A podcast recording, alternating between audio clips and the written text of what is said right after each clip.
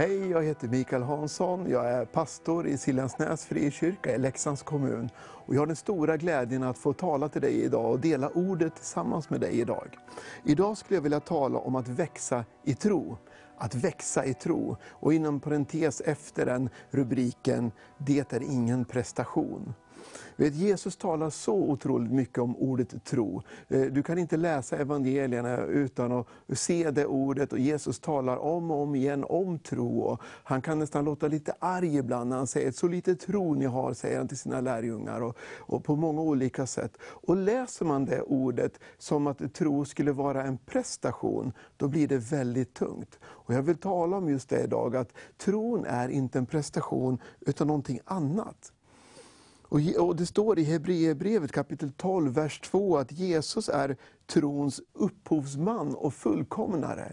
Det betyder att det är han som är upphovet till den tro du har i ditt hjärta. Och när du väljer att ta emot Jesus i ditt hjärta, och du väljer att spendera tid med honom i ordet, och i lovsång och i gudstjänster och på alla sätt. När du spenderar tid med honom, då, då låter han tron växa i ditt hjärta. Han fullkomnar den. Därför att den växande tron är inte en prestation, utan det har att göra med en relation, relation med Jesus. Och det är inte du heller som ska gå runt och bära din tro. Ibland kan det kännas så att man ska bära runt på sin tro och man ska vara så duktig. Nej, men det är ju tvärtom. Det är tron som ska bära dig. För då går vi nämligen bort från den här prestationstron eh, eh, och går in i en relation och där formas en ömsesidig trofasthet mellan dig och Jesus. Ordet tro är ungefär på grekiska, jag har inte läst grekiska men jag har slagit upp det. Det är pistos och det har att göra med trofasthet lika mycket som det har att göra med tro. Eh, och trofasthet i en relation, vilken relation det egentligen än är, det kommer enbart av att man spenderar tid med varandra och lär känna varandra och umgås med varandra. Där växer en trofasthet fram mellan människor och så är det mellan dig och Jesus också. Spendera tid med honom så växer tron och trofastheten upp. En, en trofasthet från dig till Jesus men också från Jesus till dig på, på många olika sätt. Och I Bibeln så är det också skillnad mellan en liten tro, det säger Jesus ibland, och ordet otro. Det är två olika ord. Och Det sistnämnda, otro, då har mycket mer att göra med att man väljer att inte tro. Jag väljer bort tron, jag vill inte tro. Jag vill inte vara trofast mot Gud och jag vill inte ha hans trofasthet heller. Men om vi har lite tro så är det inga problem för Gud. Jesus säger ibland till sina lärjungar, så lite tro ni har. Och det är egentligen inte för att de ska prestera en växande tro, utan snarare för att de ska tillåta tron att växa i deras liv. Och jag är så tacksam till Gud att jag kan få växa i tro.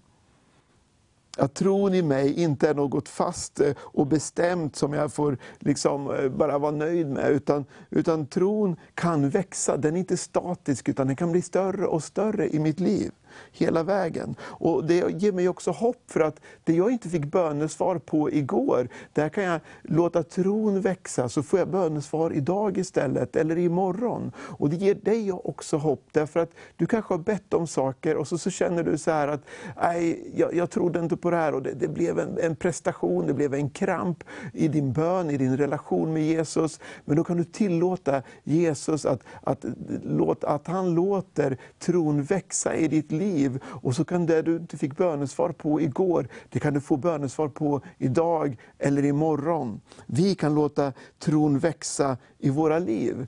Därför att tron är väldigt mycket som att så ett frö i jorden. Eh, och man stoppar ner det i marken och man tycker att det händer ingenting, man vattnar och det får sol och allt det där. Men så tycker man att det händer ingenting, men så börjar det växa. Och ju mer man tar hand om tron och relationen med Jesus, desto mer så växer den här tron upp. Och Jesus talar mycket om det här med senapskorn i Bibeln. Eh, I Matteus kapitel 13, vers 31, då talar han om himmelriket. Och det är ju så att himmelriket och tron, de hänger tätt nära ihop. Man kan egentligen inte prata om det ena utan att prata om det andra. Och Det står så här att han berättar en liknelse för dem, att himmelriket är likt ett senapskorn som man tar och sår i sin åker. Det är minst av alla frön, men när det har växt upp är det störst bland alla köksväxter och blir som ett träd så att himlens fåglar kommer och bygger bo i grenarna. Det är ju till och med så att eh, som syftet med det här senapskornet, det var ju inte att producera ett träd. Utan syftet med senapskornet det var att, att, producera ett träd som ger nya senapskorn. Det finns en växande kraft i tron som är precis som ett, som ett senapskorn. Och precis som i himmelriket i våra liv och genom våra liv så kan det växa upp till någonting alldeles fantastiskt. Jag googlade lite grann på det här med senapskorn och att så senapskorn. Det kan ju vara roligt att googla på. Och jag fick alltså 84 900 resultat på Google bara på en sökning, att så senapskorn. Eh, så det är uppenbarligen inget som jag har försökt i det fysiska, eh, men som man skulle kunna göra så saker och få upp små eh, fina plantor från senapskornen. Ehm, och lite längre fram i Matteus kapitel 17, vers 19, då står det så här att eh, då lärjungarna hade blivit ensamma med Jesus, då gick de fram och frågade, varför kunde inte vi driva ut honom? De hade precis försökt driva ut en ond ande ur en pojk, eh, och Jesus var inte med vid tillfället, och Jesus blir ganska irriterad, och det här är ett av de tillfällen där han säger, så lite tro ni har, han verkligen säger till dem att nu får ni skärpa er lite grann och låta tron växa i era liv. Inte av prestation, men av relation situation. Och så säger han så här, de frågar varför kunde inte vi driva ut honom? Och han säger, för att ni hade så lite tro. Det är ganska rakt på sak här. Men han pratar inte om prestation, kom ihåg det. Jag vill tjata om, om det här ordet prestation i den här undervisningen, därför att det har med relation.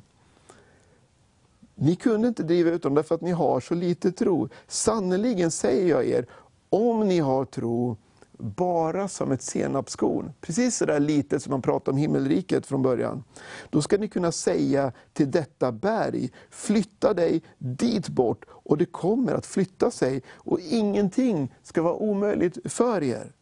Så här, även här så pratar han om, om tron som ett senapskorn. Det intressanta i den här liknelsen det är att han, han börjar att prata om ett senapskorn och sen så säger han att det där berget, det ska ni kunna kasta ut. Hade det varit lite mer eh, enhetligt eller en stringens i, i liknelsen, då hade han ju kanske pratat om ni hade tro som ett gruskorn. Då hade ni kunnat kasta berget i havet för att jämföra ett gruskorn med berget. Här väljer han att jämföra tron med senapskorn och det här orubbliga berget med varandra. Det, det är ju inte riktigt koppling där egentligen, om man tänker efter. Orsaken till det, är jag övertygad om, är att ett, ett gruskorn kan inte växa. Det kan skava i skon och det kan vara i vägen och det kanske är bra om det ligger på vägen. Men, men det kan inte växa, det har ingen egen växtkraft nedlagt i sig. Ett senapskorn har i sig, eh, ett senapskorns fulla syfte är att växa. Att ner i jorden, egentligen dö och sen växa upp till något fantastiskt stort och vackert som, som ger inte bara ett träd eller en stor buske som senapsbusken egentligen är. Utan syftet är att ge nya senapskorn som ger nya senapskorn. Därför att tron i sig själv har en växtkraft, det är dess syfte. Precis som en relation, att ju fler år du spenderar med en människa, desto mer trofasthet växer upp mellan er. Och, och på samma sätt så vill Jesus att tron i våra liv ska växa och bli större och större och större. Så därför så jämför han tron med ett senapskorn, även om det är ett berg som ska kastas i havet. Och jag skulle vilja ta fram en, en liknelse här eh, från evangelierna om just det här med en växande tro.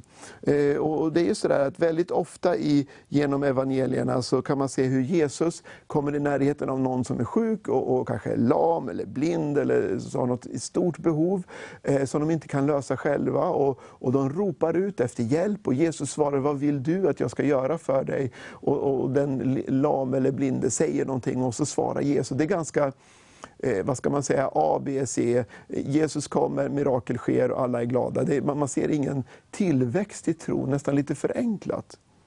Men i Johannes evangelium kapitel 9, Där finns en annan berättelse. Här får vi följa en mans inre resa fram till tron på Jesus och hur det växte.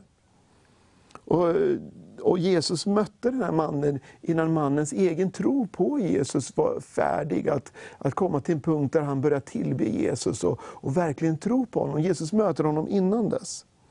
Och Det står så här från vers 1 och framåt att när Jesus kom gående så fick han se en man som var blind från födseln. Hans lärjungar frågade, Rabbi, vem har syndat, han själv eller hans föräldrar, eftersom han föddes blind? Jesus svarade, det är varken han eller hans föräldrar som har syndat, utan detta har skett för att Guds gärningar skulle uppenbaras på honom. Så länge det är dag måste vi göra hans gärningar som har sänt mig. Natten kommer då ingen kan arbeta. Men när jag är i världen så är jag världens ljus.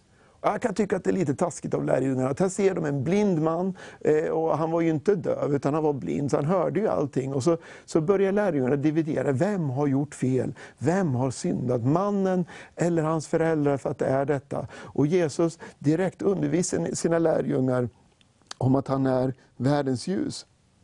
Och så står det så här i vers 6.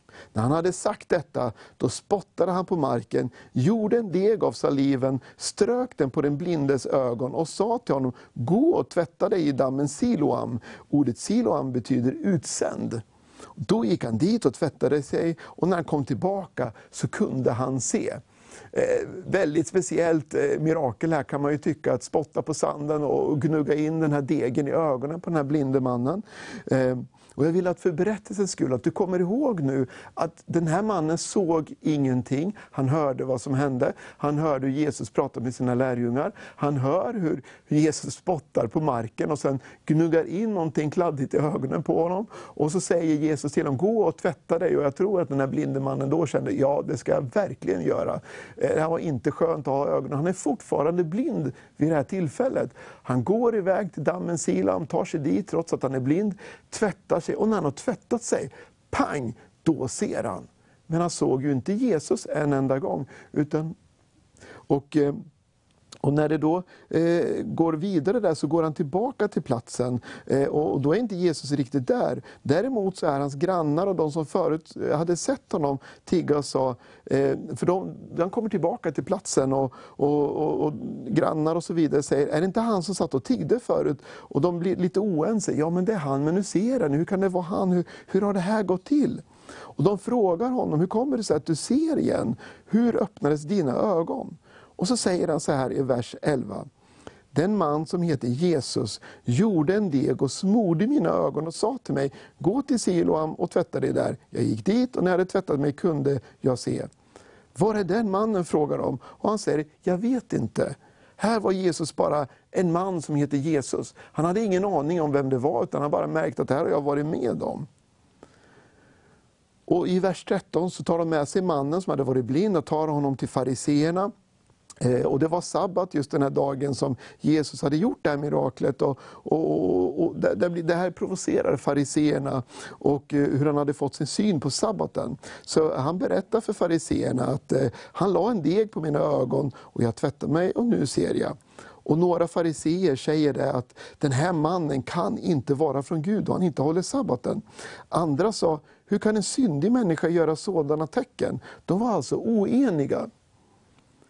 Och därför så frågar de den blinde mannen igen. Vad säger du om honom som öppnade dina ögon? Och han svarade, en profet är han. Så från att bara att det var en man som hette Jesus, till att lyssna på fariseerna som dividerar hur gick det här till och varför och alltihopa.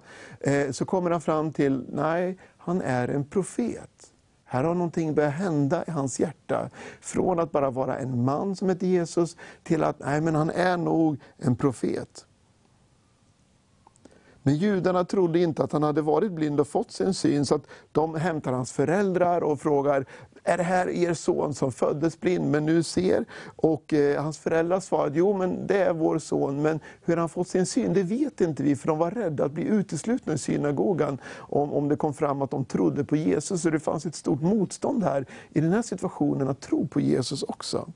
Så de vågade inte riktigt erkänna det. Så att de eh, fariseerna i vers 24 står det så här att de kallade till sig för andra gången mannen som hade varit blind och sa till honom, ge nu Gud äran, vi vet att den här mannen är en syndare. Och han svarade, om han är en syndare, det vet inte jag. Men ett vet jag, att jag som var blind, jag ser nu. Han vet det uppenbara. Jag vet inte vad som har hänt, men någonting har berört mig. Någonting har skett med mig. Ett mirakel som är större än mig själv. Vet att vara med om mirakler, det skakar om oss. Det, det får oss att börja fundera, undra och tänka, vad är det som har hänt i mitt liv? Så låt oss tro Gud om fler mirakler i våra kyrkor och våra församlingar, i våra liv, för det är ett enormt vittnesbörd. Och I vers 26 så frågar fariséerna, vad gjorde han med dig? Hur öppnade han dina ögon? Och han svarade, jag har ju redan sagt er detta, men ni har ju inte hört på. Varför vill ni höra det en gång till? Kanske ni också vill bli hans lärjungar? Man låter nästan lite irriterad nu den här mannen och han nästan börjar predika för dem. att, att liksom, Varför lyssnar ni inte på mig? Det här har skett och jag kan inte förklara varför. Och de blir upprörda och säger till honom att det är du som är hans lärjunge, vi är Mose lärjungar. Det är nästan så att fariseerna börjar profetera över honom att du är ju hans lärjunge, hans efterföljare.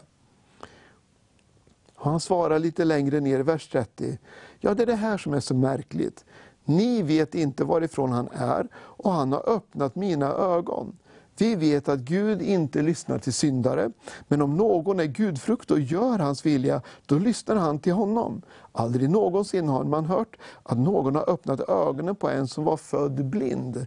Och den mannen, om den mannen inte vore från Gud, så kunde han ju ingenting göra. Här är han igång och predikar och undervisar ordentligt. Här börjar han hämta upp sånt han har hört förut om Gud. Och han börjar tala ut och man förstår att här är en process i hans tro. Och inte ens när han möter motstånd och nästan lite förföljelse och förakt, så, så det hämmar inte hans tro. Eh, motståndet och föraktet han fick från sin omgivning här, det var inte ett hinder för hans tro, utan snarare så att det blev en, en, en bevattning av hans tro. Och det här fröet som hade såtts i hans hjärta, det började växa. Och, och den här, det här föraktet mot honom fick honom att börja tänka och processa det han hade varit med om. De blir upprörda och driver bort honom ifrån sig. De driver bort honom, han får alltså inte vara med i synagogan längre. De driver bort honom, han blir utstött på många sätt. Och så står det så här i vers 35, att Jesus fick höra att de hade drivit bort honom. Och när han fann honom sa han, tror du på Människosonen? Och jag tycker det är så fantastiskt vacker eh, liten touch i den här berättelsen, att Jesus får talas om att mannen har blivit bortdriven, alltså exkommunikerad från gemenskapen, han är utdriven från gemenskapen. Då väljer Jesus att söka upp honom. Jesus är mästare på att söka upp dem som har blivit utkastade. Och han ställer frågan, tror du på Människosonen? Och kom ihåg nu att den här mannen hade ju inte sett Jesus än. Han hade hört hans röst, men han hade inte sett honom eftersom han gick iväg för att tvätta sig. Och när han kom tillbaka, då var Jesus borta och han hade synen tillbaka. Så han fortfarande, vet ju fortfarande inte hur Jesus ser ut, möjligtvis att han kände igen hans röst.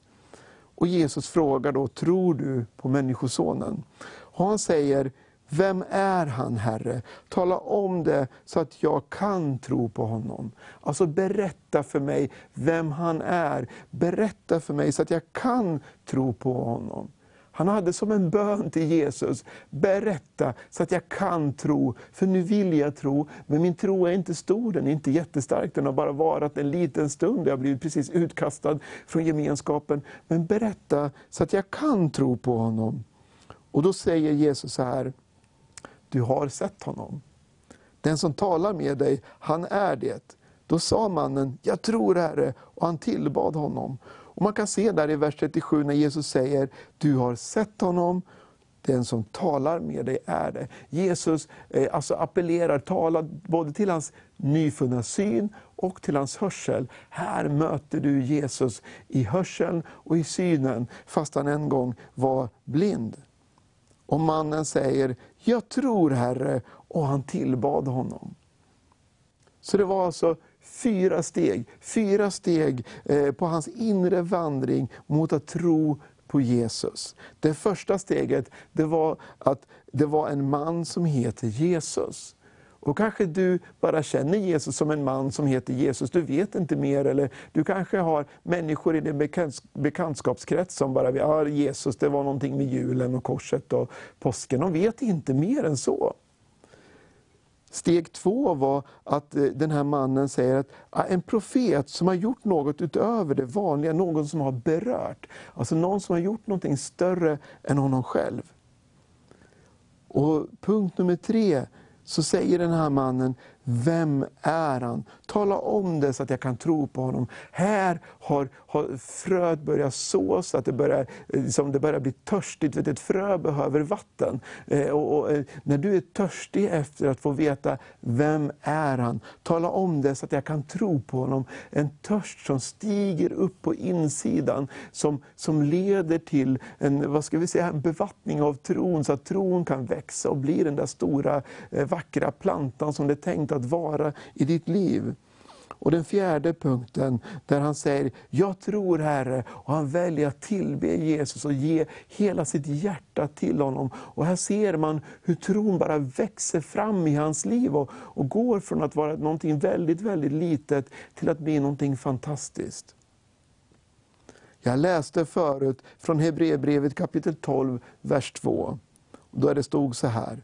Och låt oss ha blicken fäst vid Jesus, trons upphovsman och fullkomnare. Du som ser detta, jag vet inte hur stor din tro är. Det kanske är på det första stadiet som jag pratade om, eller så är det på det fjärde stadiet där du verkligen tillber och älskar Jesus av hela ditt hjärta och du bara ger honom ditt allt. Eller så är det någonstans däremellan. Men jag vill, jag vill ha, ge dig goda nyheter här idag. Jag vill berätta någonting som ger dig hopp här idag. Det är att din tro kan växa. Din tro kan växa och trofastheten, som ordet också betyder, den kan växa växa mellan dig och Jesus, så att hans liv blir mera av ditt liv. Så att ditt liv och hans liv växer samman, så att du kan säga, jag tror Herre, jag tillber dig i livets alla omständigheter. Det står vidare så här i den här versen att, att eh, låt oss ha blicken fäst vid Jesus, trons upphovsman och fullkomnare, som istället för den glädje som låg framför honom utstod korsets lidande och utan att bry sig om skammen och som nu sitter på högra sidan om Guds tron. Han, han, han offrade sitt liv för din skull. Han levde på ett sätt det första fröet som, som begravdes i jorden, men som återuppstod eh, och som himmelriket här på jorden. Han återuppstod för att skapa nya frön, nya senapskorn som ska växa i våra liv. Och om du har tro i ditt liv, då är det någonstans har det såtts in i dig med syftet att det ska få växa upp och inte bara ge ett stort vackert träd i ditt liv av tro, utan nya senapskorn som kanske berikar andra människor. Därför att det är precis det som är nedlagt i tron, att få växa upp och växa till och skapa nya frön. Så din tro, den bygger inte på prestation på något sätt, utan det är en relation som växer på din insida med Jesus, genom att du umgås med honom och du låter honom fullkomna tron i ditt liv. Så Gud välsigne dig min käre vän, låt Jesus röra vid dig, låt Jesus eh, låt honom, låta tron växa i ditt liv, på din insida och gå bort från prestation och in mer i relation. Guds rika välsignelse vill jag önska dig och tack för att du har lyssnat på mig idag. Amen.